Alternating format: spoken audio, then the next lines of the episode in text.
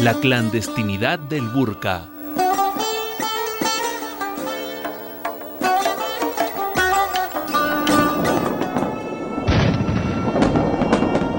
Los de la Alianza del Norte son iguales que los talibanes. Dicen que estoy contra el Islam. Dicen que soy comunista. Son los señores de la guerra. de la guerra. de la guerra.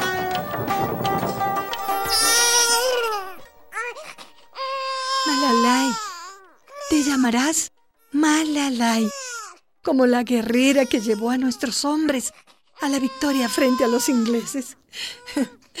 Tú serás valiente, mijita, luchadora como ella.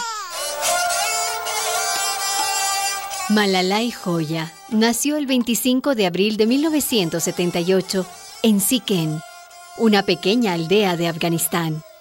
Al año siguiente, los soviéticos invadieron el país, que se vio envuelto en la violencia y las guerras tribales.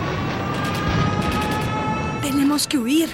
Nos matarán. Vamos a Irán. Allí hay un campo de refugiados.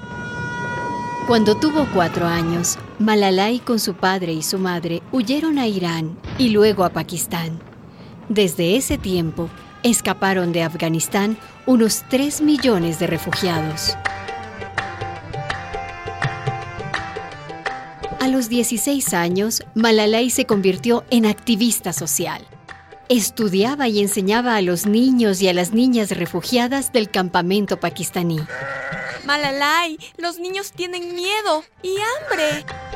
En 1988, los soviéticos abandonaron Afganistán.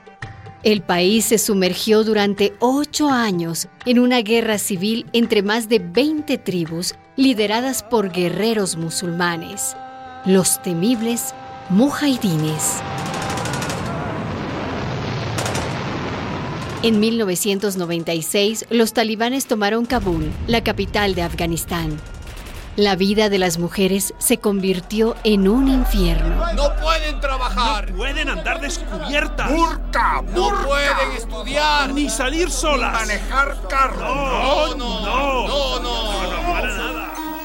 Las mujeres bajo la Sharia, ley islámica fundamentalista, perdieron todos sus derechos.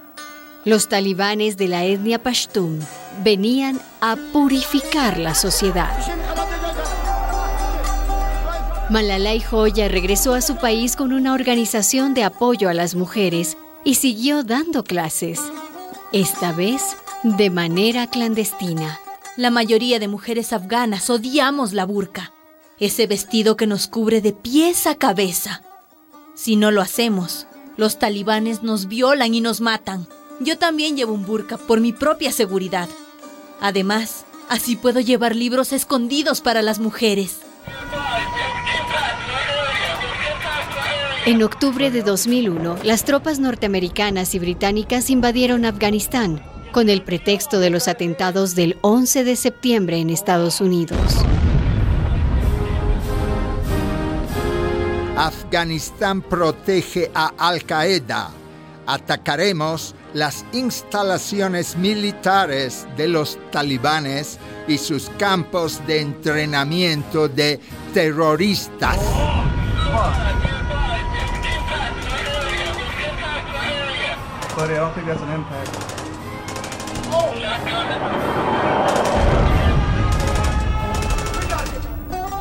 Para entonces, Malalai se había convertido en dirigente comunitaria. Escondida, seguía animando a las mujeres a oponerse a la Sharia. Los talibanes no gobiernan oficialmente, pero siguen imponiendo el terror. Cierran escuelas, tiran ácido a las niñas que estudian. Las viudas tienen prohibido trabajar y vagan por las calles pidiendo limosna. Estamos entre dos enemigos los talibanes y los mujahidines por un lado, y las fuerzas de la OTAN y Estados Unidos por otro. Esta historia continuará. Una producción de radialistas.net.